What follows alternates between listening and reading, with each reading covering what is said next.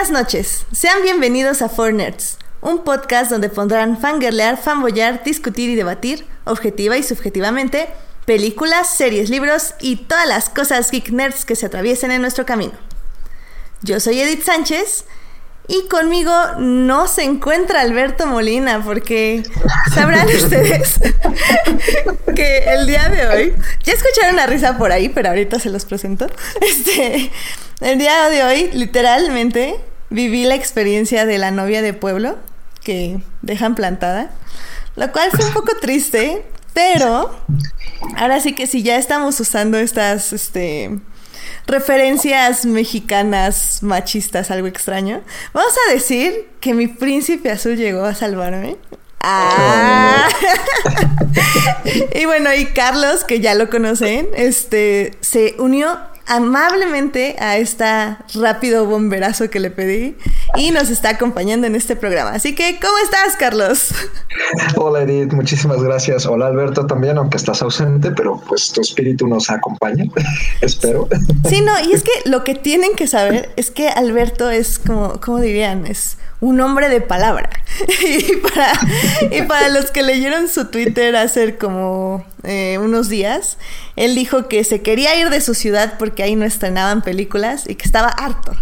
Entonces, como es, fue de armas tomar y se mudó de ciudad. Y así como, ¿qué? Nada más porque no exhiben películas.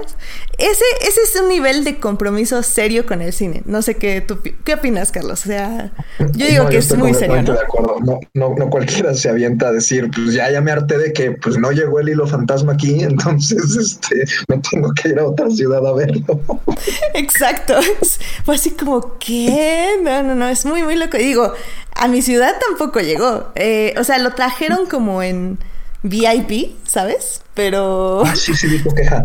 Pero fue así como. No, o sea, no voy a ir a un VIP, lo siento. No voy a ir a, ver, a un cine VIP a ver Phantom Thread, nada más para que me pasen charolas así en mi cara y le, al, al, de al lado esté como. ¿Y cuánto? Su tarjeta no pasa, ¿podría pasarme otra cosa? Y así como, no, que sí se escucha? Es muy molesto. Yo nunca había entrado a un VIP hasta ahora que fui a Morelia en octubre y, y se me hizo muy molesto el escuchar pues, a la gente. Y, y, y, ¿sabes qué pasa? El efecto ese de que, como cuando te, te, escabulles en tu casa, no que llegas a las 3 de la mañana y no quieres hacer ruido, se Ajá. escucha peor. Exacto. Sí, no, y sobre todo porque tienen estas lamparitas horribles que sí es así como, bueno, o sea, aparte de todo, todavía es lo del sushi, todavía es lo de todo esto, y aparte tienes la mugre lamparita porque quieres ver cómo te tomas tu martini, o sea, ¿cuál es el problema? y los meseros cruzándose, ¿no? Claramente, claramente. Sí, claro, no. no, no. No, es como un café y, y, no, no, no, no, yo no soy fan del VIP. yo tampoco. bueno, sí fui fan, tengo que admitirlo una vez. De esas que vi eh, Piratas del Caribe 5 o algo así. Porque me acuerdo que estaba viendo la película y de repente estaba soñando y soñando. Y de repente me dijo mi hermana, oye, ya acabó. Y yo así como, mira qué divertida me la pasé. O sea, estuvo increíble película, muy cómoda yo aquí. Muchas gracias. Y pues sí. Esa fue la única vez que la disfruté. Todas las demás Está no. Como no las... para dormirse entonces. Sí, para dormirse súper bien. Está increíble. Pero bueno, entonces ya este dejemos de divagar de nuestras. Es que eso es lo que pasa cuando nuestro Alberto. Eh, Alberto es como, ¿cómo le dicen? La la batuta que lleva el programa. Y pues cuando estoy solo yo, pues nada más divago y pues no se vale. bueno, o eso piensan. Ah, pero bueno. Eh, ¿Qué tal si te parece que eh, vamos a hablar de la película de esta semana? Que Perfecto. definitivamente eh, va a ser como una fuerte contendiente en ciertas categorías del Oscar. Entonces, vamos a hablar de cine. Películas. Cine. Cartelera comercial en Fortnite. Este fin de semana, como justo ya estábamos diciendo, se estrenó Phantom Thread, no en todas las ciudades, por eso luego hay gente que se muda de su ciudad nada más porque no llegan ciertas películas, Alberto. Este, pero bueno, en algunas partes de México llegó Phantom Thread o El Hilo Invisible. Esta película es de... El hilo fantasma. Eh, ah, perdón, es que IMBD dice el, libro, el hilo invisible, así que no es mi culpa. Creo que eso es en España. En España, ah, pues claro. En España, donde, donde todo lo ponen así como muy literal. Ah, bueno, pues, pues está bien, digo. Creo que funciona. Pero bueno, esta película está dirigida por Paul Thomas Anderson. Él ha hecho películas como Inherent Vice o la que a mí me gusta más es este There Will Be Blood. Eh, está protagonizada por Daniel Day-Lewis o, y, bueno, y por Vicky Krieps. Eh, bueno, Daniel Day-Lewis es un actor bastante reconocido ya. Bueno, lo, lo identificamos mucho porque es un actor de... ¿Cómo se dice? ¿De forma? Que es cuando se meten tanto a sus papeles que se convierten como en el, en el personaje que están interpretando. Como, eh, bueno, en inglés es como method actor. Method actor, sí, claro. metodología, sí. Sí, él estuvo, él hizo Lincoln, por ejemplo. Eh, o bueno, la verdad es que yo lo recuerdo más, no me vayan a odiar, querido público, por este Pandillas de Nueva York. es que amo esa película, no sé por qué. Es muy buena, bueno, a mí me gusta. ah, perfecto. Sí, a mí también me encanta, no sé, me gusta mucho esa película. Es extraño. Eh, yo creo que además algo, de, algo destacable de, Daniel Day-Lewis es que tiene una filmografía, o sea, para, la trayectoria que tiene, no, digamos más bien para los años que tiene en, el medio, tiene una, una filmografía extremadamente corta. ¿no? Es un actor que elige sus papeles de forma muy cuidadosa. ¿no? Y, se mete en cada uno de ellos, como, como acabas de decir, ¿no? de una manera impresionante. ¿no? Y esta última película no es la excepción. Digo, no, no es un personaje histórico tipo Lincoln, pero la verdad es que su interpretación como Reynolds eh, Woodstock es, es bastante fenomenal, ¿no? Exacto, sí, sí, sí.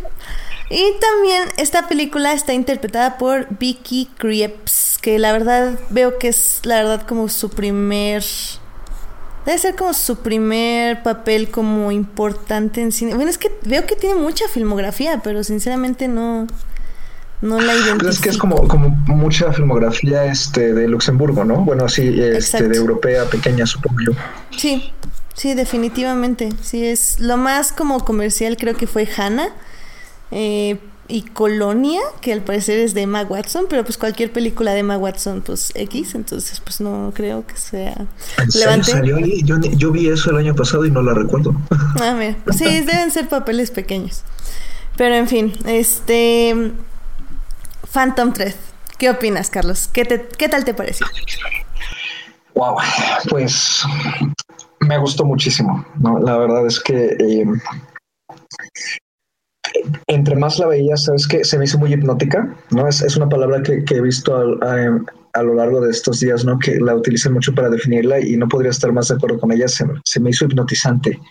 No, me, eh, empezó atrapándome ya de entrada con la cinematografía con el personaje de, de, Lewis Snow, que me, empezó a intrigar mucho, o sea, ¿por qué tenemos que, por, qué, por, qué, por qué ver a este diseñador? ¿no? O sea, ¿qué tiene él que, que, que, Thomas Anderson quiere que nos fijemos en su historia y que, quiere enseñarnos con él, ¿no? Y cuando, eh, cuando empieza a desarrollar la relación entre el, el trío de protagonistas, ¿no? Entre él, su hermana y, y el personaje de Vicky Cripps, ¿no? La mesera, me atrapó por completo. ¿no? Es, justamente el tipo de exploración de relaciones interpersonales que a mí me gusta mucho. Es, se me hizo enfermiza, se me hizo brillante, se me hizo por momentos, pues no aterradora, pero sí bastante inquietante. y al mismo tiempo muy elegante y muy hermosa. Es, una exploración rara del amor. Sí, es que... amor tanto de pareja como, como fraternal, por así decirlo. Eh, sí, supongo que podemos decirlo. Y es que, digo, para quienes no hayan visto la película, eh, Phantom Thread eh, habla sobre el diseñador. ¿Se puede? Sí, diseñador, ¿no? Sí. Sí, es un diseñador. Sí, de ese, llamado Reynolds Woodcock.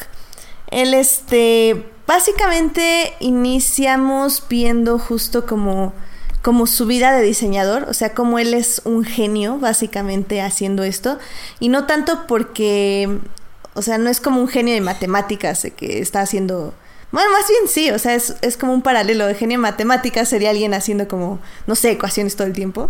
Él, es, él siempre está haciendo sus vestidos y siempre está diseñando eh, para gente, bueno, más bien clientes, clientas selectas.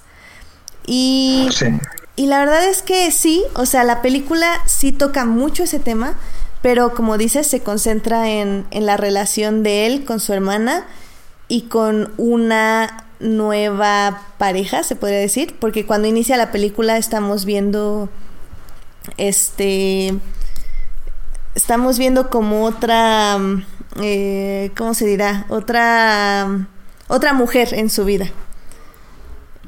Sí, como que hay alguien más ahí, ¿no? Que forma parte del, día al día de, de Reynolds. Exacto.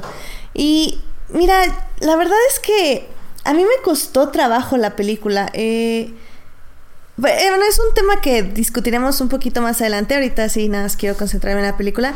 Pero al inicio a mí, por ejemplo, me molestó mucho la música, extrañamente.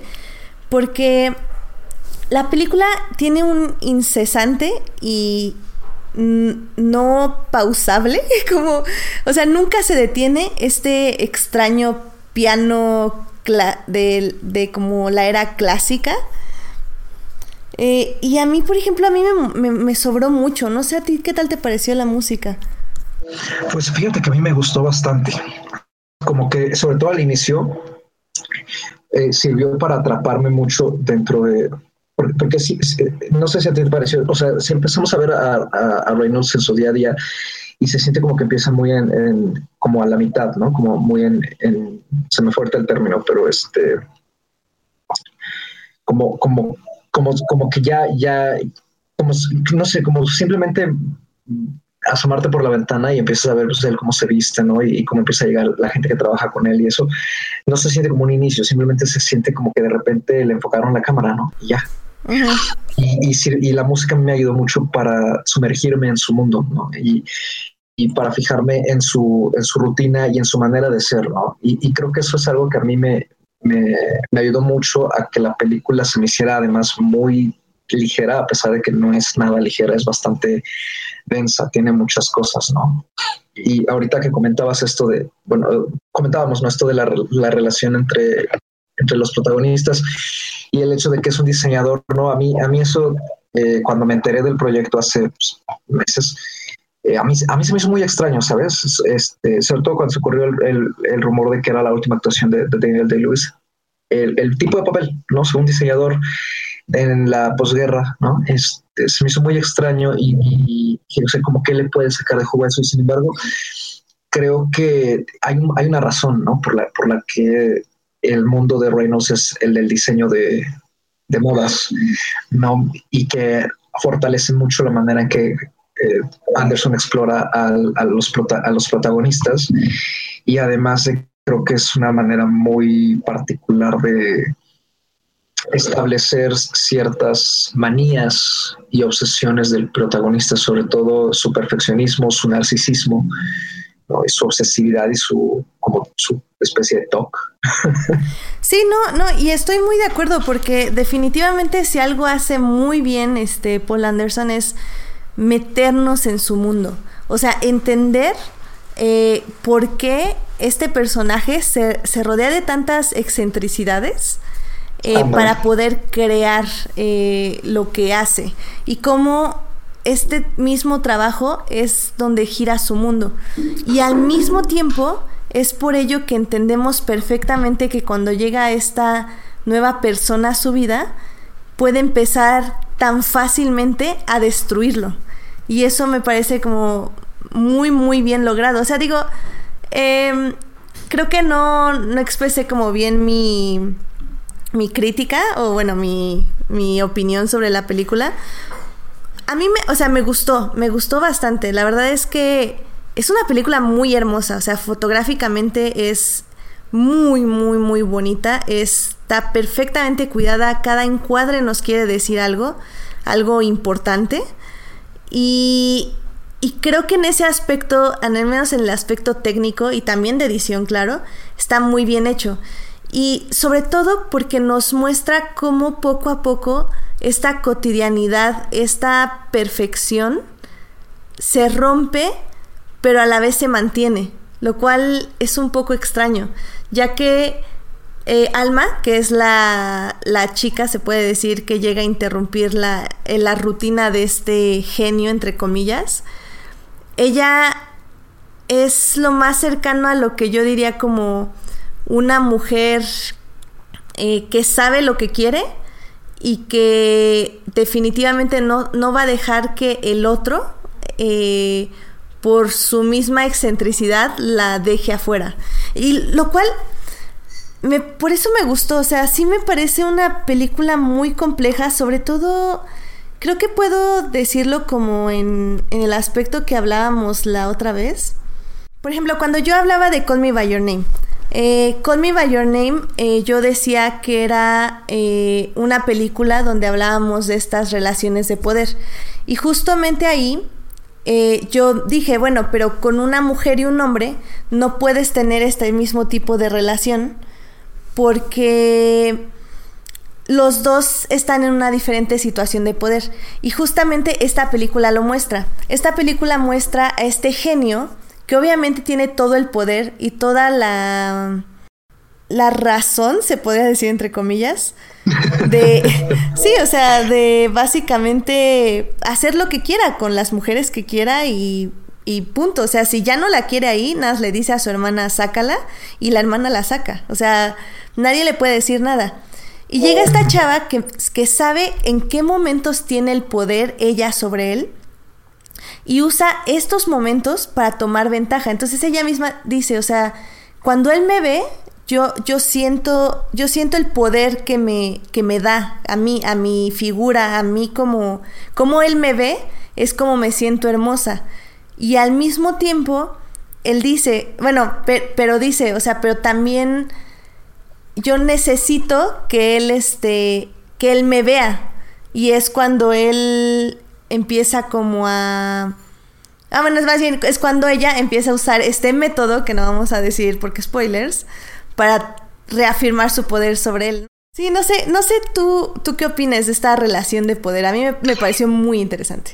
A mí también me gustó muchísimo, se me, se me hizo explosiva, ¿no? Este, muy exquisita, ¿no? Eh, eh, te digo, exquisita tanto, tanto del, desde un punto de vista, pues, como perverso y al mismo tiempo desde un punto de vista como, pues, muy, em, muy satisfactorio, ¿no? Es, a, mí, a mí me da mucha satisfacción ver cuando un personaje como el de Alma, este, pues logra manipular las cosas para que finalmente le salgan las cosas como, como ella quiere a pesar de que pues parece ser que no, ¿no? Porque por, hay varios momentos en la película que pensamos, no, pues aquí ya valió, o sea, en cualquier momento la ponen de patitas en la cara. Sí, literal.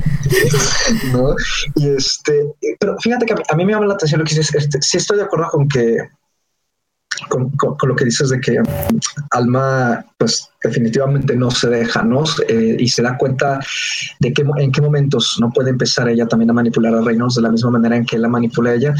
Pero creo que eso es algo que nace, eh, creo que ella ya lo trae, pero no lo expresa y no se ve en su personaje hasta pasado ya cierto tiempo que ella lleva con Reynolds, ¿no? Cuando, cuando justamente Reynolds empieza a no a quitarle su atención, pero como ya como, que además de, ser su musa, también la empieza a tratar como pues, pues puede ser mi musa, pero al mismo tiempo puedes no serlo y la verdad ni me interesa, ¿no? Como cuando él, cuando ya no se fija tanto en ella, ¿no? Y no porque busca otra mujer, sino porque simplemente ella no es tan importante. Entonces, creo que, es, eso es algo que a mí me gustó, ¿no? Que es de esos casos en que pues, eh, una metáfora muy cliché, pero vamos, el dictador crea a su propio enemigo, ¿no? O sea, él, él, encuentra alma y, al principio la vemos como muy cohibida, ¿no? La escena que tiene cuando, cuando le está creando su primer vestido y de repente llega Cyril ahí y sientes esta tensión, ¿no? Porque a Cyril obviamente no, no le agrada lo que hace su hermano. Y, sientes como alma lo, con su mirada y la actuación de, de Vicky Cripps te sientes identificado con ella y dices, sáquenla de ahí. O sea, de verdad, sáquenla de ahí porque esta mujer la va a comer viva. es un personaje muy temeroso, ¿no? De muy inseguro. Sí, claro. Pero es, es, su relación constante con Reynolds y cómo él empieza a darle seguridad mediante la ropa, ¿no? Mediante el vestuario, que ella poco a poco va pues, consiguiendo esa, esa autoestima, digamos, ¿no? Y ese poder, ¿no? Y en cuanto lo pierde es cuando empieza ella a tomar pues medidas drásticas para tratar de recuperarlo, ¿no? Y, y, además esto, que como lo comparaste con Me By Your Name, ¿no? este, este estira y afloja, eh, adquiere un tercer matiz más siniestro cuando metemos a un tercero, en este caso la hermana. Claro. Que no sé si a ti te parece, pero a mí de, verdad Leslie Manning se me hacía, híjole, me daba pavor cada vez que salía porque no sabía qué iba a salir de su boca y no sabía cómo iba a reaccionar ante lo que ella veía en cada escena, sobre todo cuando, cuando sin necesidad de, vamos, ni de alzar una taza de té amenaza a Reynolds a mitad de la película. ya sé. No, pero aparte le dice como, o sea, ya sabes que vas a perder. O sea, ni, lo intentes. Así como, no intentes discutir conmigo. Sí, no, wow. ¿No? O sea, y, eso es algo que además me encantó cómo lo maneja Anderson, ¿no? Que incluso hacia el final, que sea un acto explosivo, ¿no? Eh, no lo es, son actos muy contenidos, pero eso ayuda muchísimo a que la película se sienta aún más densa y al mismo tiempo que, te ayude a, sumergirte en ella, ¿sabes? No, y Creo que, está muy bien manejado. Claro, y, es, es, justo lo que decíamos, o sea, el universo que, en el que te mete de este Woodcock, que es tan definido, o sea, que cualquier cosa que pase, cualquier anomalía o no anomalía para nosotros, lo rompe. Y, y hasta él arrastra, me, me gusta mucho cómo el director arrastra contigo el mundo. Por ejemplo, cuando Alma se va a una fiesta para de fin de año, ya que eh, como más de la mitad de la película, ella, este, y este, el, el diseñador Woodcock va atrás de ella, bueno, la sigue. O sea, me gusta cómo todo, toda la fiesta está en silencio, o bueno, al menos está dentro del sonido de la mente de este cuate y vemos todo a través de sus ojos. O sea, aún así la fiesta, que es bastante tétrica y bastante rara, pero bueno, así eran en esa época, eh, sigue siendo parte de su mundo. Y eso es, eso, eso no lo logra un director fácil. O sea, la verdad es que ahí es cuando notas el trabajo que, que tiene dentro del mundo del director. O sea, está muy, muy interesante. estoy completamente de acuerdo, ¿no? De la misma manera en que Woodcock es un personaje perfeccionista, ¿no? Que, que cada vez que, que, que, hay, que pasa algo que sabes que le está como interrumpiendo la paz de su, de su mundo, como las escenas en el desayuno, que, que además se siente el ruido mil veces más fuerte, ¿no? Y dices, ay, se va a enojar, ay, ay, ¿no? Este, de la misma manera en que, en que el personaje actúa, es la misma forma en que Anderson filmó la película. Tiene un control absoluto en cada uno de los detalles, en las tomas, en las secuencias, en los panoramas, en la manera en que quiere que cada actor esté en cierto, en cierto digamos, lugar de la escena, para que irradie una fuerza interpretativa y de diálogo que funcione y que logre pues reforzar, ¿no?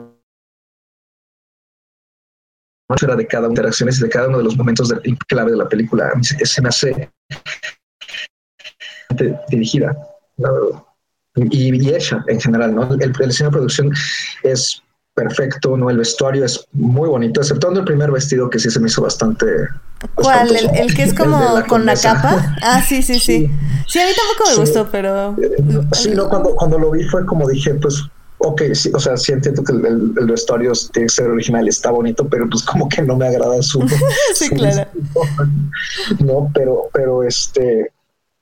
Pero en general, ¿no? La, la, manera en que cada vestuario luce, sobre todo en la, en la escena de la, pasar, de la pasarela, ¿no? Este, como pues muy impromptu, este, es, es maravillosa, de verdad. Es muy, muy impresionante lo que, lo que logró hacer pero y al mismo tiempo como es es una película, no, que pasa desapercibida, pero vamos, como que no tiene nada que te llame a la, que te llame la atención de, eh, a la primera, ¿sabes? O sea, comparado a, las otras nominadas en este caso, vamos, o sea, no es no sé, no digas, ay, es que es un drama épico de guerra como Dunkirk, ¿no? O, o, algo muy sensorial y lleno de colores como Call Me By Your Name, o algo muy fantástico como, como este, La Forma del Agua.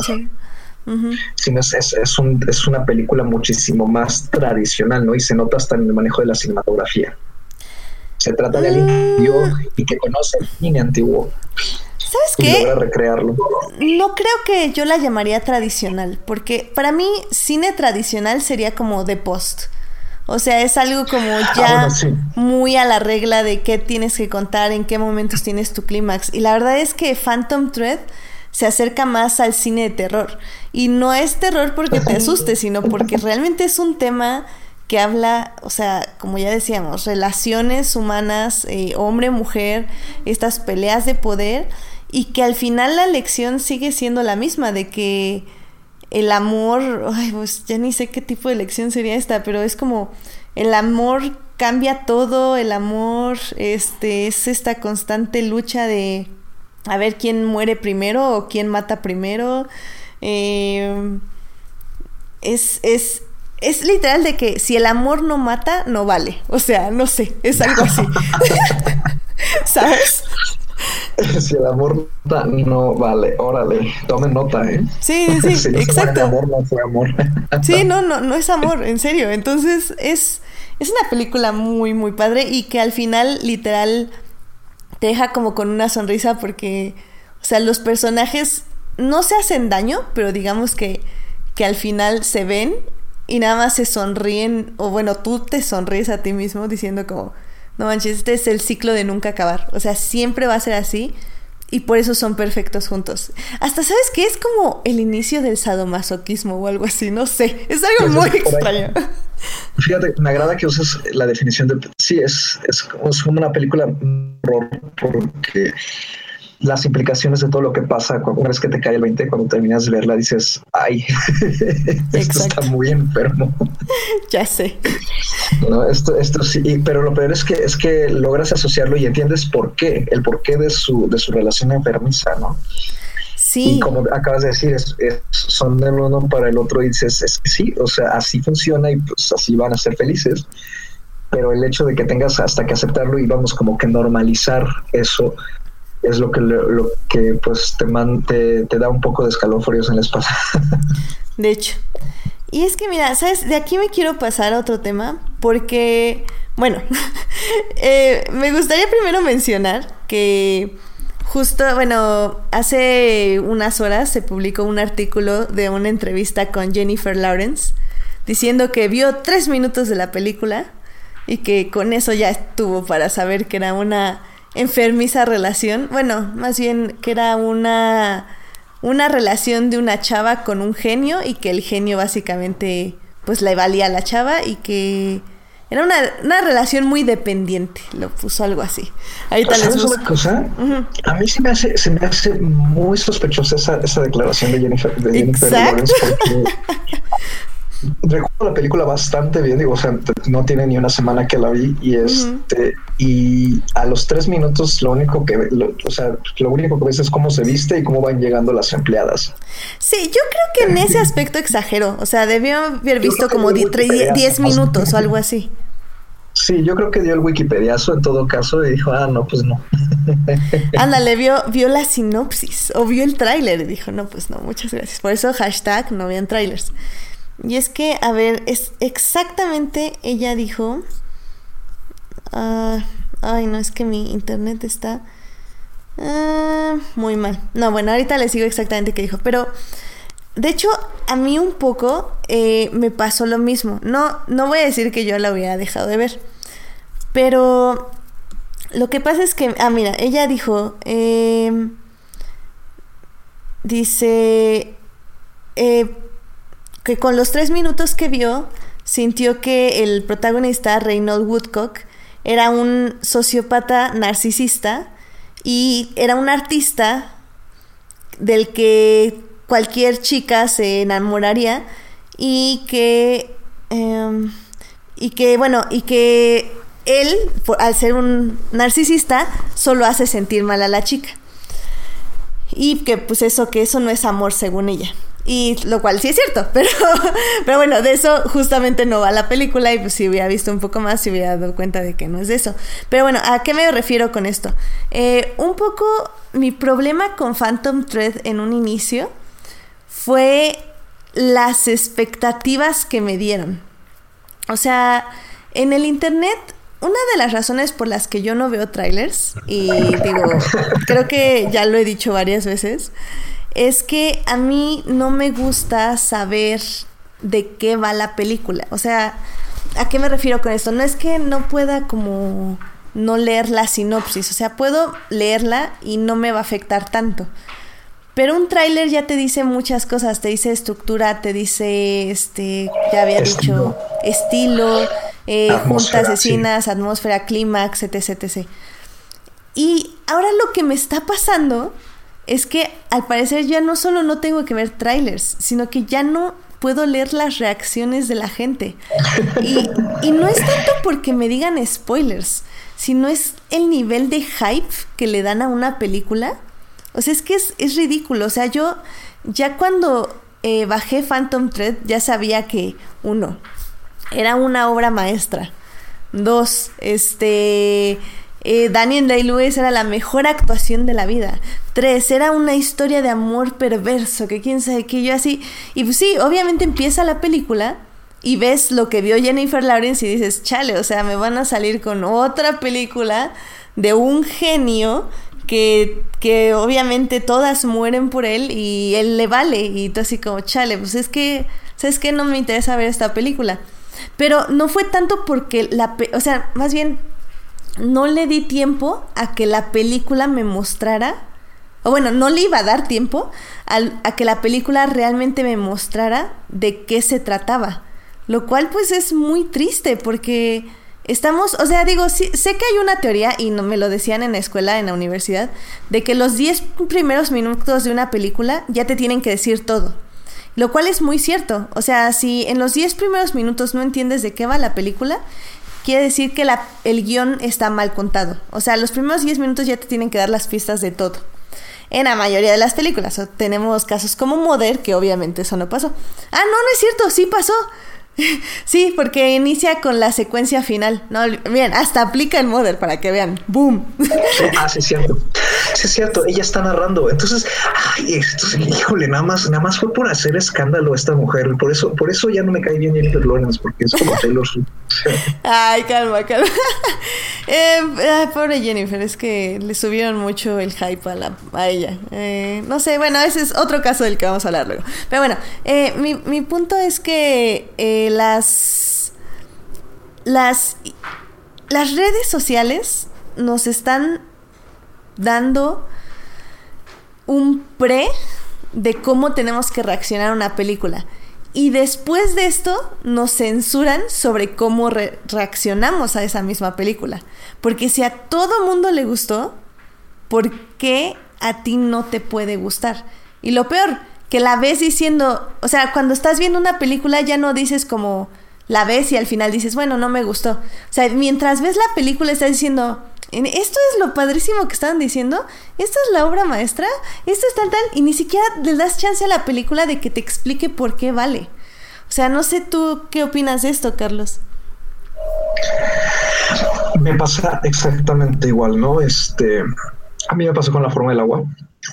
lo admito, porque sobre todo cuando, eh, cuando me enteré que había ganado el premio en el Festival de Venecia, dije, no bueno, o sea, pues para que le hayan dado a Del Toro un premio con una película de, fantasía, este, eh, un premio tan importante que una película de fantasía, pues es que, pues es que ahora sí se voló la barda, ¿no? Y llego a ver la forma del agua y madre santa, o sea, no.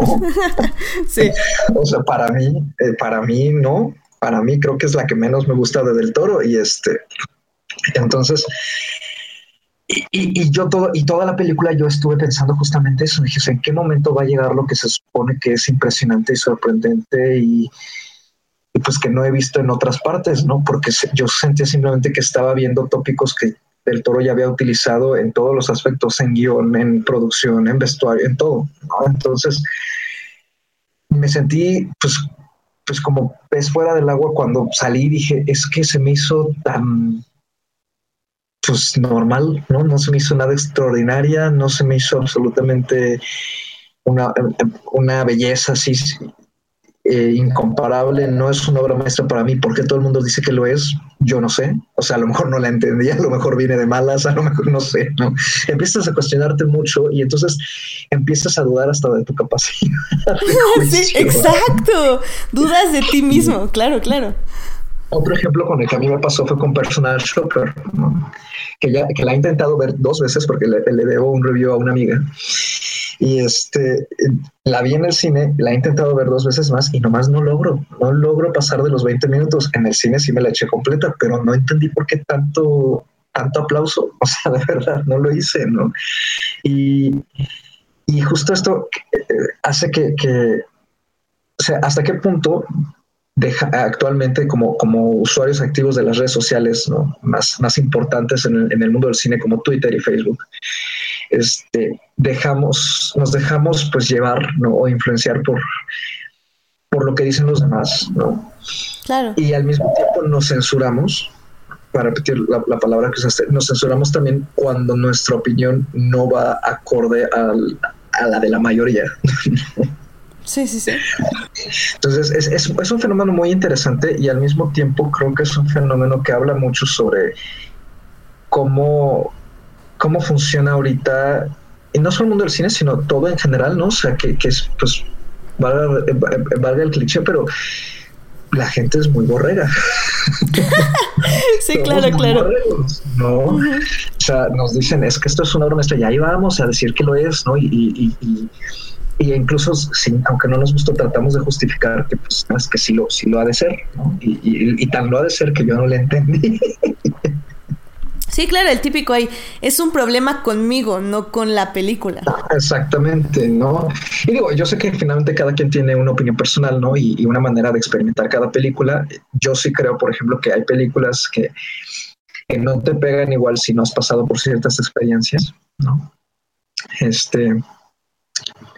Entonces, este, sí, vamos, o sea, creo que es válido que cada quien tenga una opinión diferente, ¿no? Pero al mismo tiempo esto de crearnos expectativas, ¿no? Este, pues finalmente sí, sí, sí afecta un poquito la manera en que llegamos, digamos, vírgenes a, una a cualquier función hoy en día, que fue exactamente lo que pasó con The Cloverfield Paradox. Claro que Netflix adopta esta estrategia ¿no? de, subir la película, ¿no?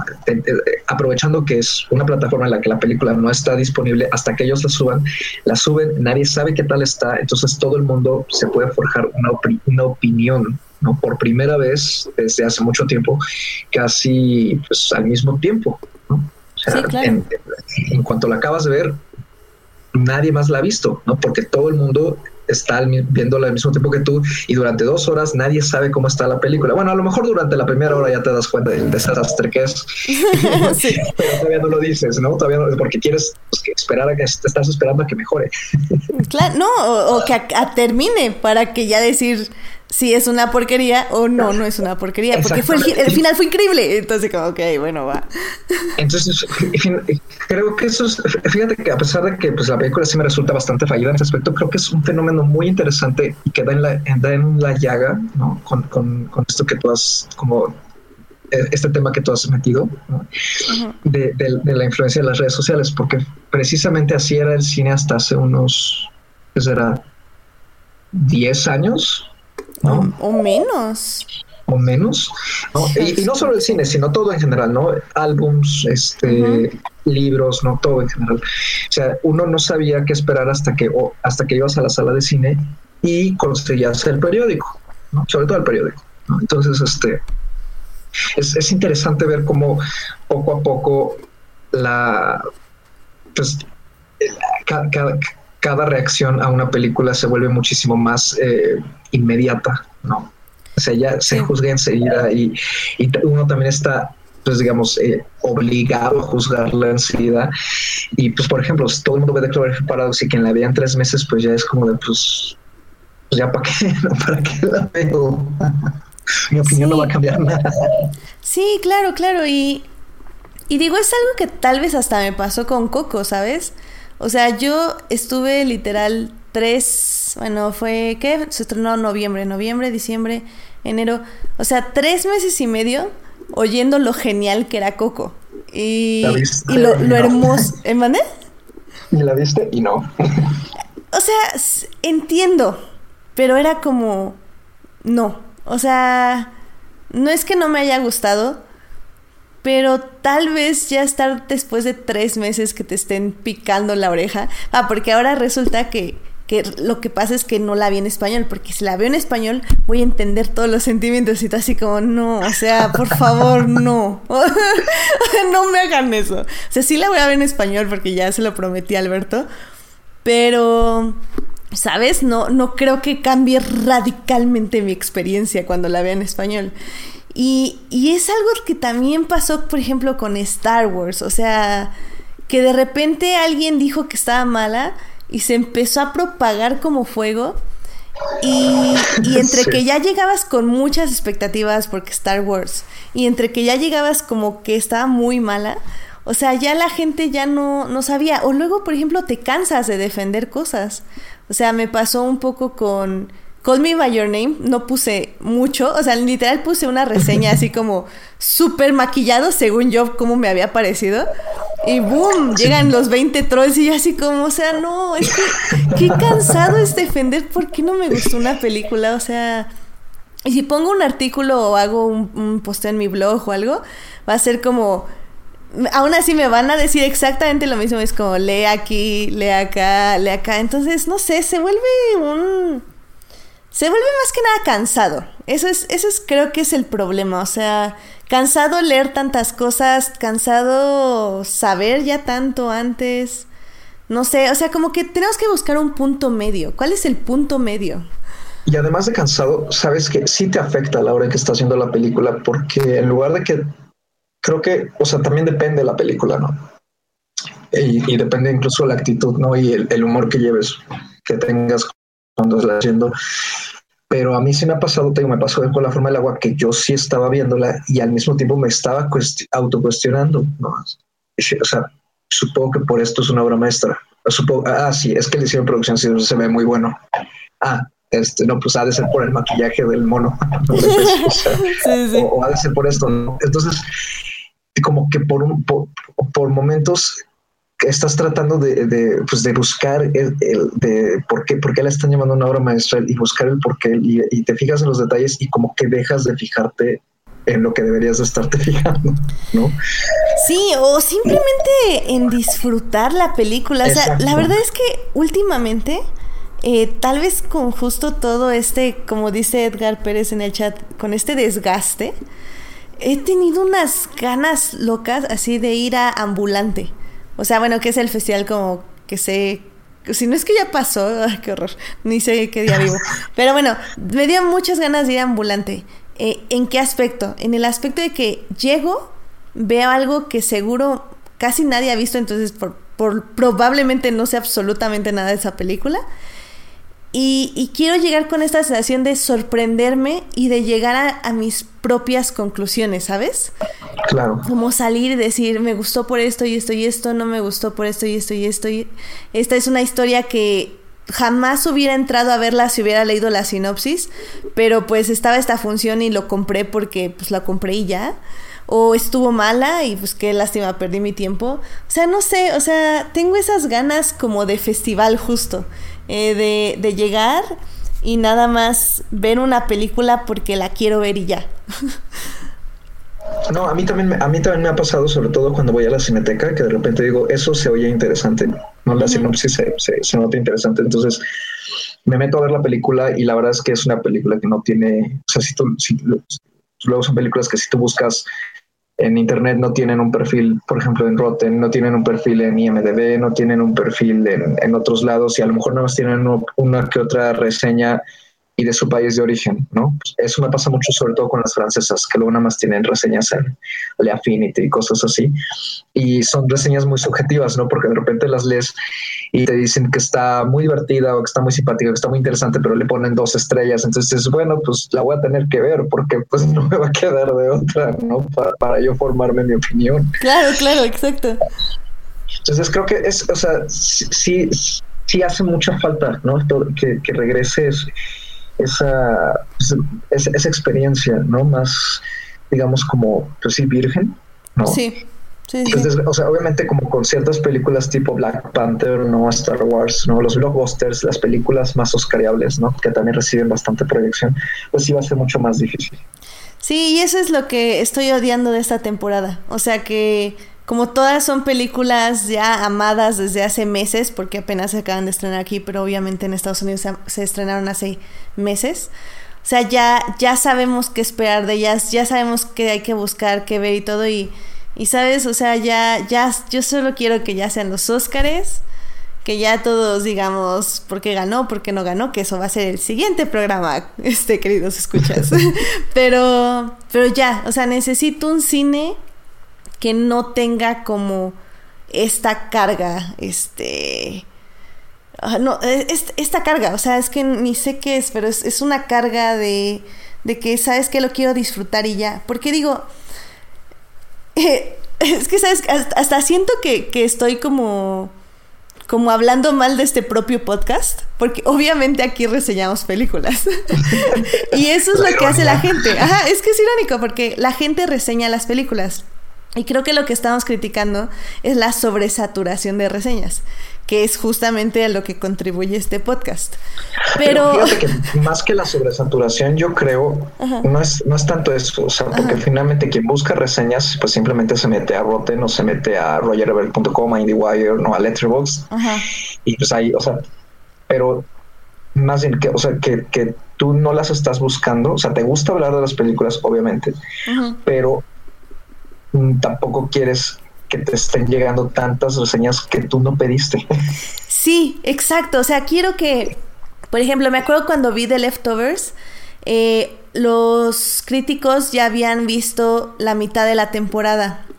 Eh, cuando empezaron a salir los episodios, porque se los adelantó HBO para que hicieran sus reseñas y todo. Entonces, lo que me gustaba a mí era llegar, ver el episodio terminar el episodio, digerirlo, ¿sabes? Así como literal me quedaba como 15 minutos así nada más en el sillón o en mi cama o así donde estuviera, donde lo hubiera visto. Como que lo digería, hasta a veces platicaba con mi hermana de él y luego buscaba las reseñas. Entonces era como como este proceso de que primero entendías qué significaba para ti Luego entendías qué se había significado para los demás y quién tenía que aportarte más acerca del episodio. Y eso a mí me parece muy rico y muy padre. El problema es que ahora no, es como dices, o sea, es como si caminaras por la calle y te empezaran a gritar sus opiniones de, de las películas y tú así como, ¿quién eres? O sea, ¿te conozco? o sea, ¿qué onda? O sea, no, ¿por qué? Ahora, claro, la solución ahí sería, pues entonces no sigan a gente cinéfila o no tengan perfiles en Letterboxd o no. Pues, pero, pero bueno, ahí, es el punto de, pero soy una persona cinéfila. Es, es, que es lo que dices, es irónico, porque soy una persona cinéfila. Obviamente he conocido grandes personas a través de Twitter que les gusta el cine y las series. Pero, o sea, sería como muy extraño mutearlos por eso. O sea, no sé. O abrir dos cuentas. no sé. finalmente, si, si, vas a estar, o sea, si vas a estar en, en este mundo, mínimo tienes que estar informado, ¿no? O sea, de qué es, qué, es lo que se está viendo, que está también opinando la gente, porque pues finalmente sí, sí te nutre un poquito, ¿no? Claro, Porque igual, igual te puede gustar muchísimo, o igual que eh, leer tantas reseñas positivas te ayudan, si tú tienes una, opinión negativa, porque puedes contrastar. Y lo mismo si tú tienes una opinión positiva de algo que todo el mundo ha apedreado. Claro. Entonces, como dijiste, creo que es más bien tratar de buscar un equilibrio, ¿no? O sea, yo creo que, eh, eh, por ejemplo, pues es que no es tanto seguir o, o dejar de seguir, sino también creo que no, no, nos cuesta nada también de repente, pues no callarnos nuestras opiniones, pero a lo mejor ser un poquito más discretos. sí, claro. Sí, no, no poner la, reseña paso a paso. Ajá, o sea, o por ejemplo, ¿no? En todo caso, este, si quieres escribir de algo, te armas de un blog, te armas de un Tumblr, te armas de una cuenta de Letterboxd, de donde tú quieras escribir, y a lo mejor, este, pues escribes ahí largo y entendido, ¿no? Si quieres así un ensayo de cinco mil palabras, si quieres, pero dejas el link, por ejemplo, en tu Twitter y pones aquí opiné esto, esto que me gustó muchísimo y creo que es genial. Punto, ¿no? Pero no estás haciendo tu reseña en un hilo de tweets enorme que de repente, pues uno, uno tampoco quiere estar viendo esas cosas a veces, ¿no? Y pues de repente te salen un montón de hilos que dicen, no, pues es que Phantom 3 tiene esto y bla, bla, bla, bla, bla, bla. Entonces dices, no, sí, bueno. Pues saber saber administrar tus redes, como quien dice. Y sí, eso podría ser una solución. Claro.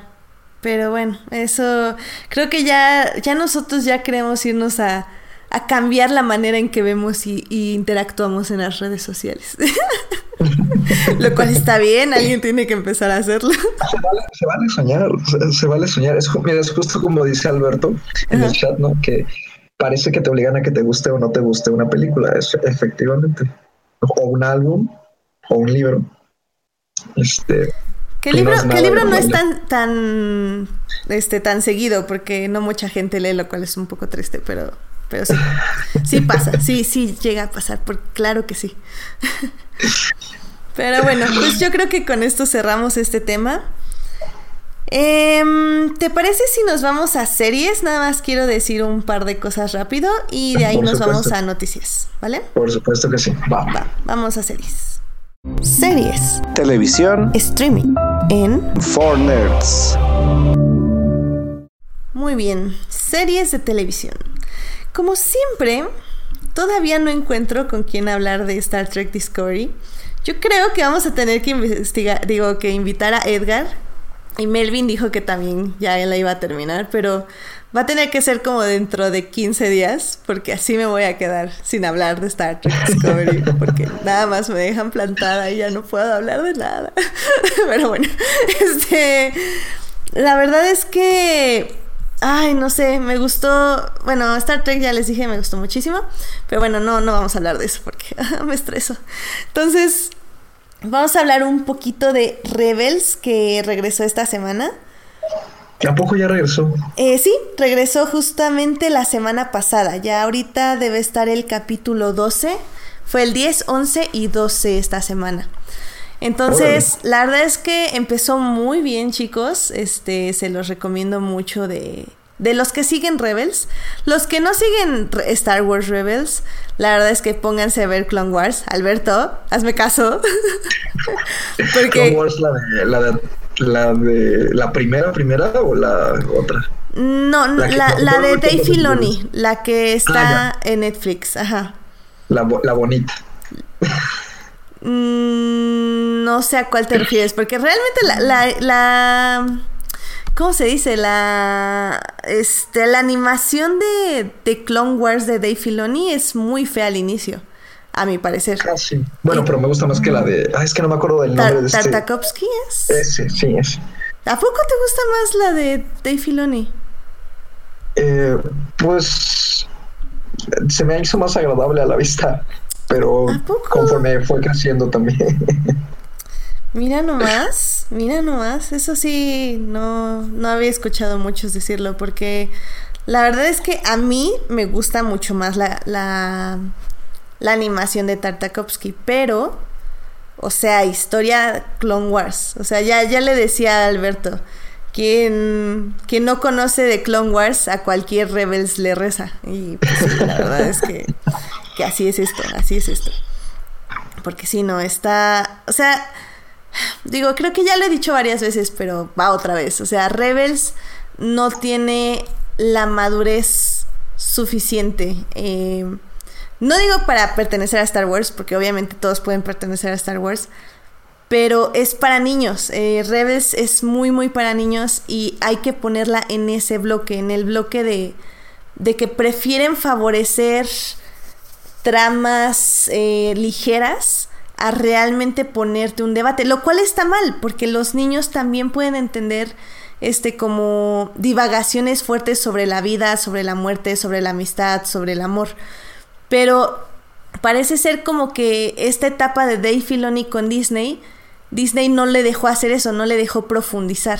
Y eso, y eso fue muy triste, porque sinceramente Rebels tenía como como el chance de ser otro Clone Wars. Eh, para mí siempre eh, Rebels tenía que haber ido de la oscuridad hacia la luz. porque obviamente ya, ya creces, tienes personajes que crecieron con el imperio. Entonces, obviamente ellos tienen que buscar la esperanza y crecer hacia la esperanza, no como de Clone Wars. The Clone Wars era una sociedad que estaba construida en la esperanza, en que todo estaba bien, pero que se estaba pudriendo por dentro. Y eso es lo que ves en todo Clone Wars, como poco a poco la sociedad se va pudriendo hasta convertirse en el imperio, que es lo que vemos ya en el episodio 3. Entonces, eh, para mí fue ese el problema de Rebels. Y, y, estos dos episodios que yo vi, el 10 y 11, Em, la verdad es que están muy bien, están muy fuertes, empezó con todo, o sea, terminó el episodio 10, ahorita les digo cómo se llama. Y yo era como, ¿por qué estoy llorando? ¿Qué pasa? o sea, la verdad es que estuvo muy, muy fuerte. Eh, pero, pero no sé, ojalá, la verdad es que tengo fe eh, de que acabe bien. Digo, no son muchos capítulos, son son cinco, son, van a ser siete episodios antes del final. Entonces, eh, Dave Filoni tiene siete episodios para terminar Rebels y, y pues ya, a seguir con su siguiente proyecto. Entonces, y la verdad es un showrunner que me gusta mucho, cómo dirige y cómo planea las cosas. Entonces, a ver qué pasa. Eh, va a estar muy interesante. Entonces, si no están al día con Rebels, véanla. Eh, si no han visto Rebels, no véanla, no la vean, perdón. Eh, váyanse a Clone Wars la ven y luego si quieren en el en la cruda de, de Clone Wars ven Rebels y así y ya todos estamos felices y contentos, ¿vale? Eh, este también eh, este domingo regresó de Walking Dead. No he visto el nuevo episodio, pero dicen que está muy bueno y muy fuerte otra vez. Expectativas, redes sociales. Ya les diré qué onda el próximo, dentro de 15 días, porque probablemente el siguiente lunes va a ser de puros Óscares. Em, y también, si les interesa, The Good Fight regresa la siguiente semana. Eh, no sé si conocen The Good Fight, pero la verdad es una serie que deben de ver. O sea, es, es una serie ligera, es por episodios, trata... Bueno, The Good Fight eh, ¿cómo se las explico? Eh, está basada, es la secuela de una serie llamada The Good Wife, que estaba protagonizada por Yulana Marguiles. Y la verdad era una serie muy muy padre sobre abogados, sobre este casos que sí han pasado, o sea, casi todos los casos eh, que muestran en esta serie hablan sobre casos de la vida real. Eh, no la telenovela, sino casos de la vida real. Así, normal.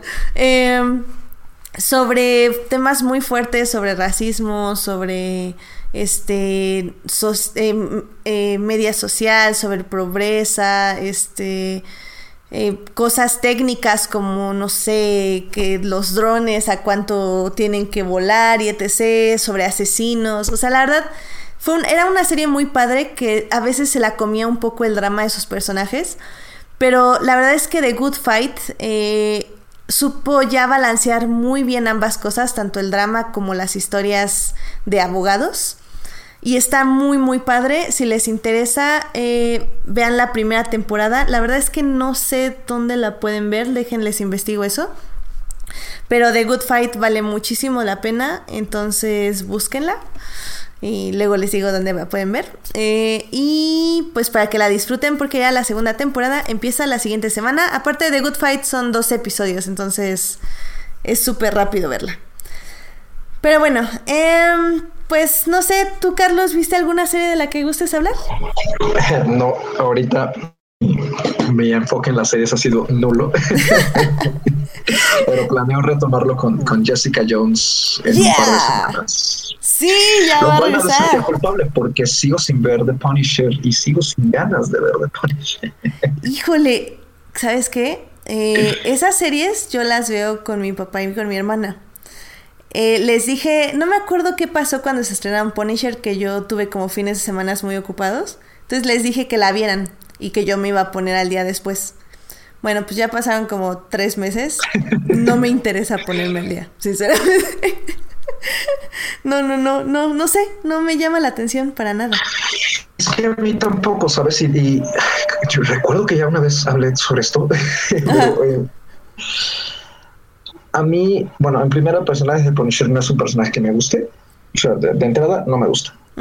claro. Me gustó mucho cómo lo metieron en, la segunda temporada de Daredevil. A mí también. Y, este, y, me gustó mucho la intención de Jordan Bernthal. Y, pero como que ya un, un 13 episodios con él me pesa, me pesa bastante. Y otra vez vamos a lo mismo, redes sociales, expectativa. Leí cosas buenas y lo que, lo que leí bueno no me entusiasmó tanto y lo que leí malo no se hizo tan malo como para no verla, pero me causó mucha indiferencia. Leí que está bien la serie, pero que no, va, no explora. O sea, que es como, como expandir todas las escenas de, de, él en Daredevil. Y que pues sí es, es, violencia, es como muy rudo todo el asunto, muy, muy crudo, pero no vamos allá. ¿no? Entonces dije, ok, creo que por eso para mí puede esperar, ¿no? O sea, y, y, por ahí me he ido y por ahí, entonces, ah, por eso ahí se ha quedado en, la lista de espera. Sí la voy a ver, no sé cuándo, pero la voy a ver. Ay, es que digo, o sea, para gente como yo, sinceramente, que tenemos una lista, o sea, literal tengo una lista de series que tengo que ver y, y sí, la verdad de Punisher está como en lugar 10, o sea, Sinceramente tengo que ver muchas otras cosas, como dices. O sea, estoy, estoy de acuerdo con todo lo que dijiste. Ay, porque sí, ni, ni, ni, ni he oído cosas malas, tan malas como para novela, ni cosas buenas, tan buenas como para verla. sí, como para decir, no, la tengo que empezar. ¿no? no y eso que a mi, a mi papá y a mi hermana les gustó. O sea, sí me dijeron, sí, sí, vela. Y ya. Y yo así como, Pero es que es pues eso. A mí también las, las dos, tres personas que me dijeron que ya la vieron y que con su opinión me dijeron, pues está bien, vela. pero fue así como de, ok, no está genial como Daredevil, no está súper interesante como Jessica Jones, no está muy estilizada como Luke Cage. Ok, pues entonces, pues bueno, o sea, como que, también que nada más te digan, pues está buena y ya. Claro, es como agregar a la lista. Muy gracias. Ándale. Pues a ver qué tal. Eh, ya te avisaré. Exacto, ahí nos ponemos de acuerdo cuando la vemos. Em, Edgar Pérez en el chat nos recomienda Altered Carbon. Eh, si la había escuchado, es una serie de Netflix. Dice que es muy buena adaptación de la novela y que y están llevando muy bien las ramificaciones de poder, de poder extender tu vida usando otros cuerpos. Em, sí, justo he oído hablar de esa serie. Igual no me super llama la atención. Pero bueno, a ver, le, estaré dando un, echando un vistazo ahora que acabe Shameless y, y The Magicians, que también son dos series que ya tengo que acabar de ver y que probablemente estaré hablando de ellas aquí en el podcast porque feels y porque no puedo hablar de con nadie de ellas porque acabaron como hace 20 meses.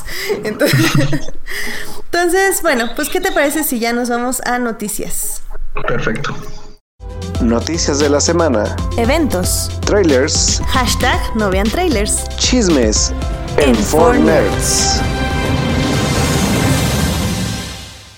Muy bien, pues esta semana tengo varias noticias, de hecho. A ver, ¿por qué empezamos? Ah, bueno, hay un trailer, hashtag no trailers, que se estrenó. es que lo tuve que ver, no sé, tenía que verlo. la verdad tenía mucha curiosidad, que es el trailer de Fahrenheit 451, eh, una película. Ay Dios, ¿es película o serie? Se me acaba de Eso es algo que yo no entendí, porque ahí dice que es de HBO, Films, pero creo que es película, no sé. Eh, A ver. A ver, es con Michael B. Jordan para empezar, lo cual ya con eso yo creo que a, mí ya me... Película, sí, ¿no? Ok. Sí, dice TV film. Perfecto. Pues la verdad, eh, bueno, es con Michael B. Jordan, eh, que tal vez lo recuerdan por Black Panther y por Creed, obviamente. ¿Eh? Y, con Michael Shannon. Y con Michael Shannon también, que lo vimos en The Shape of Water, como el villano. Em, la verdad es que... Ah, ya, perdón. Ahorita este, les comento algo del chat. Em, me llamó mucho la atención la estética. Me gusta mucho cómo, cómo se ve todo en, en, en la noche, ahora sí que en la oscuridad. Luce mucho, ¿no? Con el fuego y todo. Y luce muchísimo con el fuego. La verdad es que sí, me llama mucho, mucho, mucho la atención. Y espero que... Y bueno, la verdad es que HBO es como un sello de calidad. Entonces, la verdad, sí, sí espero bastante la serie, digo, la película. Lo que sí es que, la verdad, yo leí el libro hace muchísimo tiempo. O sea, años, como 10 años o más.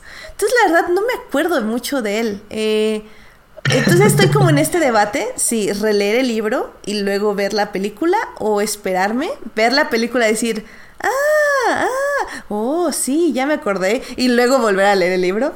Entonces estoy como todavía pensando esto, no sé cuál sea tu postura de ver película, leer libro. Yo creo que voy a leer el libro, no lo he leído, mal ahí, este, mal ahí, bueno, cuando pasé por Bradbury en la carrera me tocó leer las crónicas marcianas y no Fahrenheit, entonces... Este, eh, pero, pero creo que sí, el libro es bastante corto, entonces creo que sí me lo echaría de ver la película. Y este, y a mí también, fíjate que, eh, no sé, o sea, bueno, creo que esto no salió al aire la otra vez que me invitaron, pero este, no soy fan de Michael Jordan, entonces ya de entrada fue así como, porque tú no eres fan de ah sí es cierto fue una confesión que no diste en el anterior podcast. una confesión post línchenlo o sea quien, a quien no le guste Michael B. Jordan no se puede confiar en esa persona lo siento mucho. Pero la verdad es que el trailer me atrapó muchísimo ¿no? justamente la estética como dices no se me hizo bastante intrigante y, además como que el concepto no de me, agrada que, que, se tome en cuenta los libros otra vez, ¿no? O sea, como que decidan rescatar eso y meterlo en un, manejar, o sea, meterlo en, un proyecto que no es nuevo, es, ya es viejo y que al mismo tiempo creo que puede ser muy, resonar mucho, puede resonar mucho con nuestra sociedad actual en la que la verdad mucha gente no lee, y no digo no leer en general, sino no lee libros, no, no estamos ya acostumbrados a leer en papel, tal cual, todo lo leemos en línea. Entonces, me, interesa mucho ver el giro que le van a dar y cómo va a reaccionar la gente a la película ahora. Sí, digo, sí, tienes, tienes razón. No, ¿Sabes qué? No lo había pensado desde ese punto de vista, de que realmente ya los libros están dejando de existir. Y digo, la verdad yo sí soy muy fan del Kindle. O sea, eh, básicamente he leído ahí no sé, o sea, no sé, unos 100 libros, eh, más, ciento, no, sí, más de 100 libros probablemente. Y, y digo, más que nada yo lo compré por economía, porque sinceramente estar comprando libros de 500, 600 pesos. Ay, sí, ya sé. O sea, llega un punto en que, o sea, ya no puedes, o sea, perdón, pero no voy a comprar un libro de 500 pesos que ni sé si me va a gustar, o sea es como ridículo. Entonces, el Kindle yo lo compré más que nada por eso. Ahí leo los libros y luego los compro. O sea, si sí me gustan, sí busco una edición chida y las, los compro. Ahora, eso es una muy buena estrategia. ¿eh? Sí, no, no, y es, y es lo que hago porque, porque como, como te digo, o sea, casi, por ejemplo, ahorita que estoy leyendo todos los de Star Wars, eh, casi todos los tengo que pedir importados, porque aquí en México están, pero obviamente están traducidos. Y, de pasta blanda. Entonces yo los pido de Estados Unidos, pasta dura, y en Amazon la verdad es que te salen bastante baratos, te salen como en 200, 300 pesos más o menos. Ya con, bueno, más envío, o si tienen Amazon Prime, patrocínenos Amazon.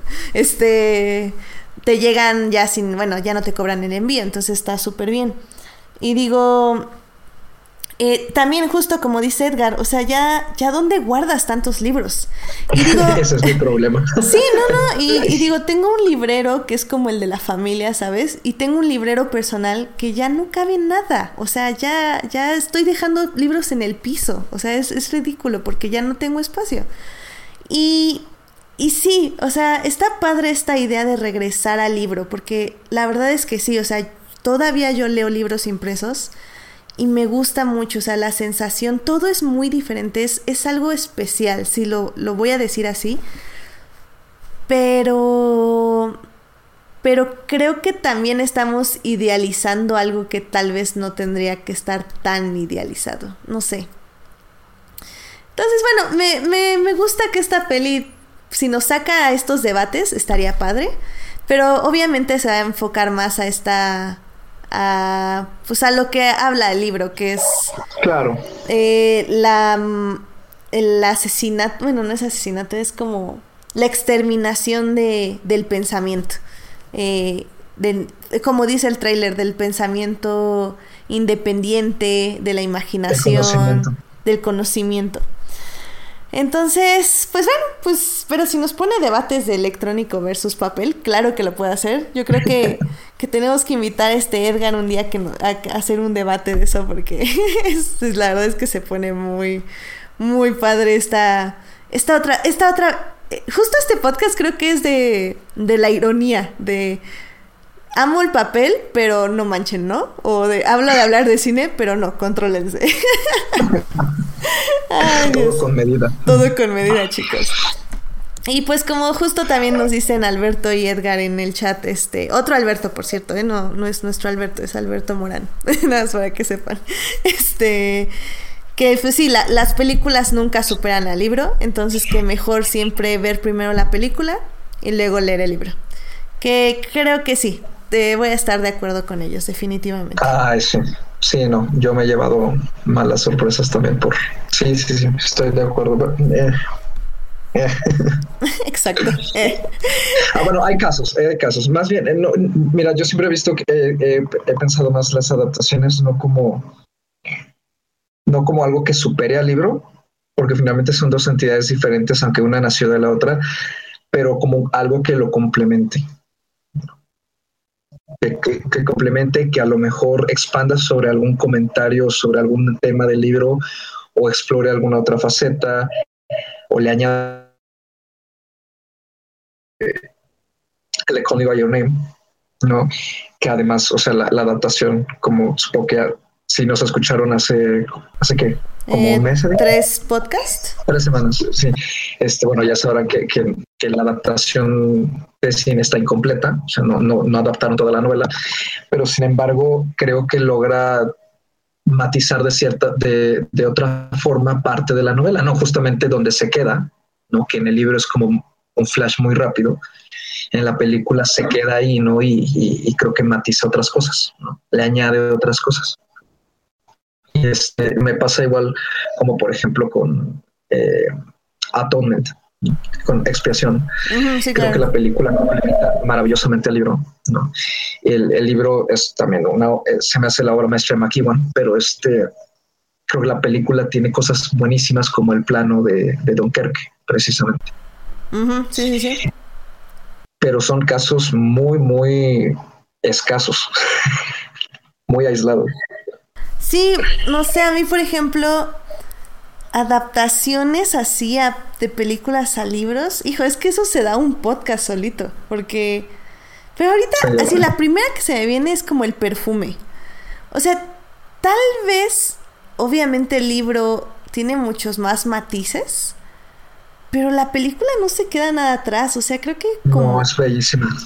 Ajá, o sea, como, como obra no, bueno, independiente, si se podría decir.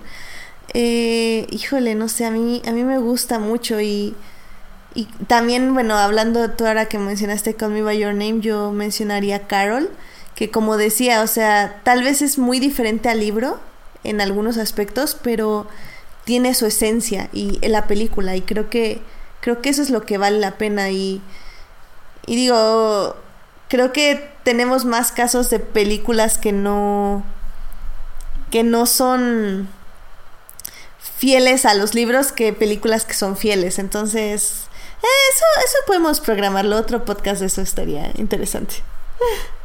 Pero bueno, a ver, tengo otra noticia. Eh, veamos. Eh, Josh Whedon lo despiden. Bueno, más bien se sale de Batgirl. Diciendo que no tiene historias sobre. No, bueno, más bien que no tiene una historia sobre Batgirl, entonces que se sale. Lo cual a mí me gusta traducir como. Eh, realmente no quiero tener el backlash de, dirigir esta película y no ser una mujer. Entonces mejor me voy y todos felices. Y la verdad es que sí, estoy muy feliz por su salida, porque a pesar de que intentó de la mejor manera que pudo de arreglar Justice League, creo que sí, Josh Whedon no era el indicado para dirigir Batgirl. Y me alegra que tal vez eh, Warner, supongo que la está haciendo, está buscando a una directora. Y eso me alegra porque representation matters y porque mueran hombres. Ah, no, ¿qué? Perdón. no es cierto. ah, pero en fin. veamos. Eh, uy, bueno, este casi era mi momento de la semana, pero lo, lo cambié nada más para molestar a Alberto. Eh, entonces la voy a poner en noticias. este. Salió eh, el logo e intro de la nueva temporada de Doctor Who. Y pues la verdad no puedo estar más emocionada porque está bien bonita eh, la letra, la nueva, el nuevo logo. Muy moderno, muy Ay, ¿cómo se dirá? Como muy alivian. No, bueno, muy ligero. Eh, son, no sé si, lo han, si no lo han visto, lo voy a poner ahí en la página para que lo chequen. Y pues la verdad sí, sí emociona, porque también la, la época de Moffat, cuando cambiamos de Russell T. Davis a él, este también inició con cambio de logo y nuevo y cambio de intro. Y bueno, luego Moffat se engolosinó, engolosinó y ya cambiaba el intro y el logo cada temporada, pero bueno, eso ya fue otra historia. Entonces, la verdad es que me gusta mucho este logo, eh, me emociona sobre todo porque ya viene la nueva temporada, la cual viene acompañada, este logo y esta intro vinieron de acompañados de una noticia agridulce que fue básicamente que, se, que no se va a estrenar esta nueva temporada de Doctor Who en agosto, sino se retrasa hasta octubre, lo cual es triste porque nada vamos a tener como octubre, noviembre. Yo creo que va a acabar como en diciembre la temporada. Y tenemos episodio de Navidad. Entonces va a estar como muy junto todo. Lo cual no me encanta. Porque pues el hangover va a durar mucho más. Pero bueno, la verdad es que estoy muy feliz por la nueva doctora. Y pues Ay, no sé, ya quiero que empiece esta nueva temporada de Doctor Who, estoy muy emocionada. Entonces, por, eso iba a ser mi momento de la semana, pero pues bueno, pues ya ni modo, porque quiero hacer enojar a Alberto, ya cuando escuche el podcast, básicamente. y pues yo tengo esas noticias, no sé si gustes agregar tú algo más. Es que estoy pensando, pero justamente la que había pensado era la de la de Jennifer Lawrence, ya la, ya la comentamos. Ya sé. Ay, que, que por cierto, a mí me cae bien Jennifer Lawrence, pero... Ah, es que la pobre ya tiene demasiada tensión encima y ya, pues ya cualquier cosa que dice la crean en una super yo nada más para, para, retomar, porque está buenísimo, como para no retomarlo del chat de nuestros escuchas, para mí que se proyectó muchísimo con su comentario, con lo que pasó con Aronofsky, entonces... Ah, claro. Ahí la dejo. Ahí la dejo. claro que sí, pues dijo, no, estos artistas obsesionados con sus mugres, este, disque películas artísticas, yo con Su perfeccionismo artístico. Exacto, su perfeccionismo artístico, exactamente. entonces, entonces ya, ya, pues qué más se puede decir, o sea, eh, se proyectó sola.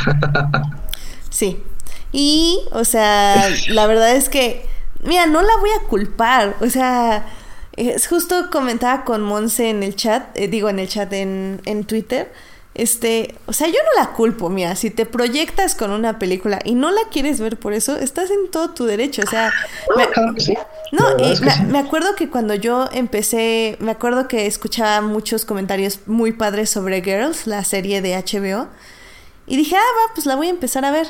Literal, aguanté dos secuencias, y no porque estuviera mala, era porque dije, no manches, o sea, qué deprimente esa es como mi vida, así que bye. O sea, no vengo a ver mi vida, con permiso. y me salí de la peli. Y no la he visto, o sea, te juro que ha sido como, no, no, hasta que mi vida cambie o tenga ya como 40 años o algo así, voy a ver esta serie, porque en este momento no me interesa verla. Y así, así que, no sé, yo, yo comprendo a Jennifer, yo te comprendo Jennifer, no te preocupes, yo te apoyo. Finalmente es una opinión, ¿no? Entonces, como decimos, nos puede gustar o no, o no gustar algo y pues ya que. Exacto. Bueno, pues yo creo que con eso acabamos noticias. Entonces ya para terminar, vamos a nuestros momentos de la semana. ¡Yay!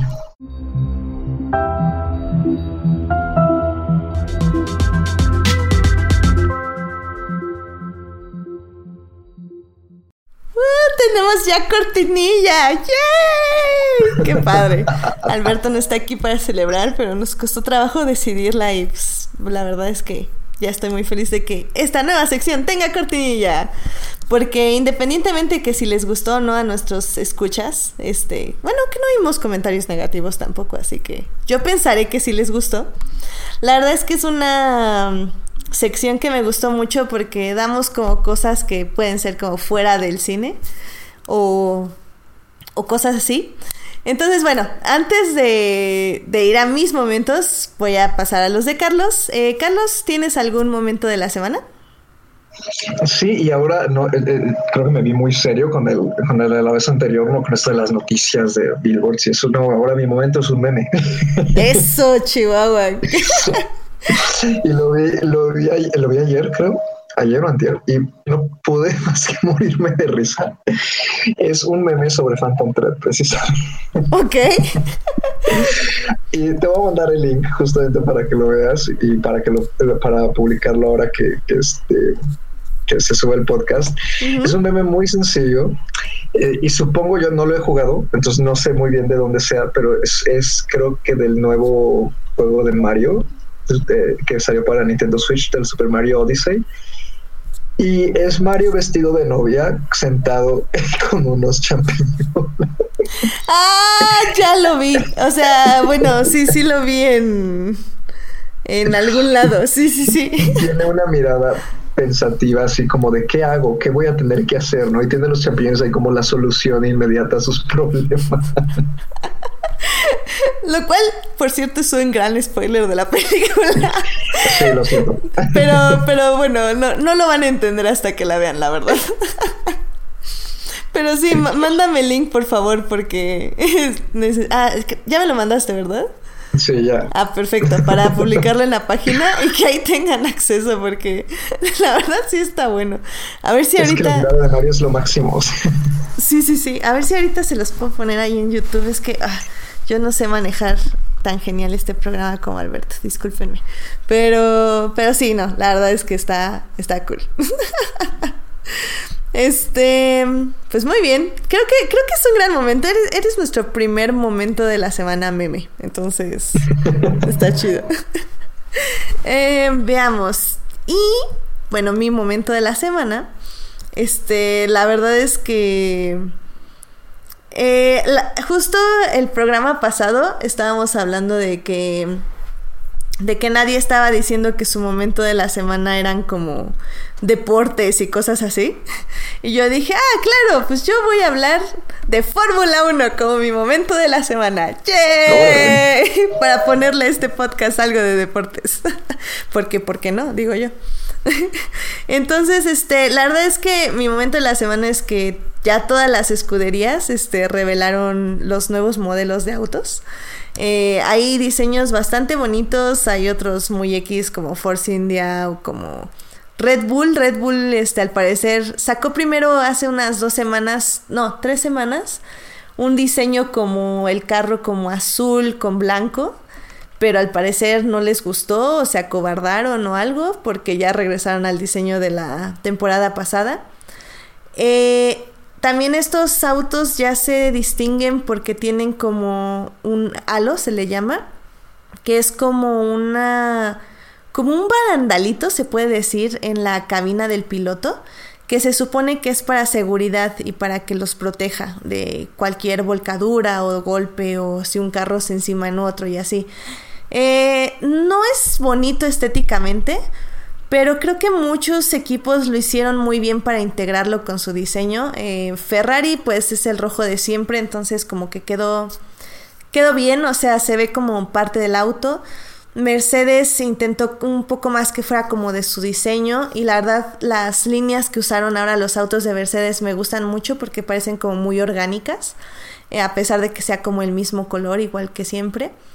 Eh, y pues justo hoy, hoy o ayer, ayer creo, eh, empezaron ya las prácticas, ya hubo, no, hoy. Ay Dios, ¿en qué día vivo? Bueno, este... Hoy es martes. Hoy es martes. hoy es martes 27 de febrero. Claro, hoy es martes, entonces sí fue ayer. Este... Eh, ya empezaron las prácticas, obviamente McLaren ya se estrelló, o bueno, al parecer a Alonso se le salió una llanta porque McLaren y porque Alonso, perdón, pobrecito, pero pues es que no puede ser. Eh, pero bueno, entonces ya está regresando la temporada de Fórmula 1 y la verdad es que estoy muy emocionada. Eh, en, ese, en esa línea les quisiera decir también que este fin de semana es la Fórmula E. Eh, la Fórmula E es una carrera de autos, no es de súper alta velocidad como la Fórmula 1, pero van bastante rápido, la verdad. Y eh, lo padre de esta Fórmula E es que extrañamente no tuvo mucha publicidad ahora en, la Ciudad de México, porque es en el autódromo. Eh, pero el boleto que, que tiene lugar en, lo, en, el, en el Foro Sol está a 50 pesos. O sea, literal por 50 pesos pueden ir a ver los autos de, de ahora sí que de la fórmula eléctrica. Y aparte creo que tienen acceso como a la zona donde pueden como jugar con carros, o sea, hay como hay como muchas actividades, hay conciertos, hay o sea, hay como cosas que aparte de la fórmula les pueden llamar mucho la atención si si o sea, creo que la Fórmula E también es una gran oportunidad para acercarse como a al deporte del automovilismo sin tener como un gran compromiso acerca de ello porque es una carrera rápida en el aspecto de que no dura mucho. Eh, no es muy difícil entenderla porque como los carros son como muy bien definidos y pues tampoco hay como muchas reglas diferentes, o sea, y la verdad es que en el en el Foro Sol está muy padre porque llegan de una curva muy rápida, dan vuelta, entonces pueden ver cómo frenan, dan como unas S eh, entonces ven cómo los carros pasan lento y ven cómo salen rápido hacia, hacia la, peraltada. Entonces, la verdad es que si no tienen mucho que hacer este viernes o sábado, yo les recomiendo muchísimo ir al, Foro Sol a darse una vuelta a ver la Fórmula E. Eh, según yo todavía hay boletos, chequé ayer y todavía había boletos, entonces se los recomiendo mucho. La verdad es que vayan, por favor. Fórmula E. Me encanta. Y pues ahí me saludan porque por ahí voy a andar. Entonces, eh, no los puedo ver en el estadio, pero por ahí voy a andar de Marshall. Entonces, cualquier cosa, pues me echan un grito. ¿Eh? ¿Te piden, un, ¿Te piden un autógrafo? Sí, me pueden pedir un autógrafo, claro que sí. voy, voy, a estar con este con mi traje de Marshall ahí, este naranjita, para que no, no, no hay pierde, como quien dice.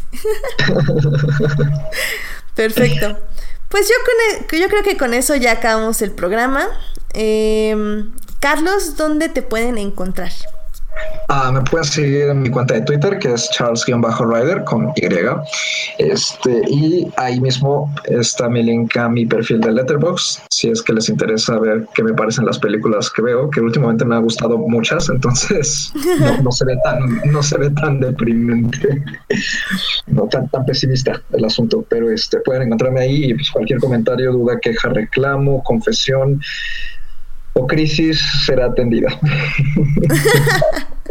Muy bien, excelente. Em, a mí me, bueno, recuerden que nuestro host que ya se está cambiando de ciudad porque tiene un gran compromiso con el cine y con este podcast, evidentemente.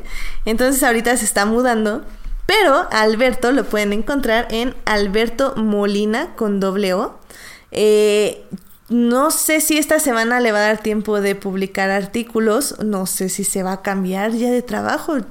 ¿Quién sabe? La vida de Alberto está en, en continuo movimiento, exacto, en suspenso. Es como...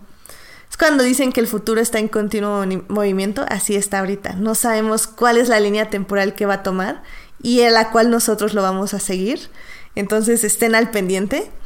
Eh, pero bueno, pues si publica algo, pues ahí lo pueden ver y de todas formas les pueden, le pueden reclamar cualquier cosa. Se va a tardar un poquito en contestarles, pero les contesta, así que no se preocupen. Eh, a mí me pueden encontrar en HT Idea. Acabo de caer en la cuenta que tu, usuario es tu, es tu nombre al revés. Sí, sí, efectivamente, es A Edit porque tengo otro nombre y empieza con A. ¿Cuál será? ¿Cuál será? Dejemos eso en, en misterio, porque hay que tener misterio en esta vida. Claro. Pero sí, bueno, pues ahí me encuentran, a mí me encuentran ahí. Eh, es, la anterior semana publiqué eh, ya la segunda parte de mi reseña de A Certain Point of View, eh, que es el libro de Star Wars que celebró el 40 aniversario de A New Hope. Eh, pues ahí pueden escucharla en Adicto Visual Podcast. Esta semana espero ya dar otra reseña de libros, igual en audio, que quiero reseñar los libros de A Journey to the Force Awakens, que son tres libros, eh, uno de Luke entre el episodio 4 y 5, uno de Han, que transcurre antes del episodio... No, entre el episodio 4 y 5 también. Y uno de Leia que transcurre entre el episodio 5 y 6. Eh, ahí les estaré diciendo qué tal me parecieron y si los tienen o no que leer. Claro, si son fans de Star Wars. Pues bueno, pues muchísimas gracias por acompañarme, Carlos. La verdad es que me salvaste aquí de estar este hablando sola en monólogo, que digo, siempre lo hago en series, pero pues ahora iba a ser como todo el tiempo y pues no iba a estar padre, la verdad. y aparte manejar todo, entonces muchas gracias por venir. No, un placer, un placer. Este, aunque la invitación haya sido tan impromptu, no hay problema. Un placer, como siempre, estar aquí y pues este, nos estaremos ya oyendo en algún otro programa si Dios nos da vida. Sí, oye, pues de una vez te hago una invitación. Si quieres venir el siguiente lunes que hablaremos de los Óscares, pues ya sabes que estás uh. invitado. Para uh. ver ahora qué sobre el mal. Ah, este, también muchas gracias por acompañarnos en esta transmisión a Alberto Morán y Edgar Pérez, que estuvieron aquí en el chat. Que por cierto, Edgar Pérez dice que mi segundo nombre, nombre debe ser Anemonana. ¿Ok? Como en Nemo, una anemononana o algo así. no, no es ese, Edgar. Lamento mucho decirte que fallaste. Así que seguimos con el misterio. Pero bueno, muchas gracias por acompañarnos en vivo. Eh, también muchas gracias a quienes nos oyen durante la semana en Hearties y en iTunes. A la buena Joyce, que siempre está ahí felicitándonos o saludándonos este, uno o dos días después de que se publica. Recuerden que este programa estará disponible ahí a partir del miércoles en la noche.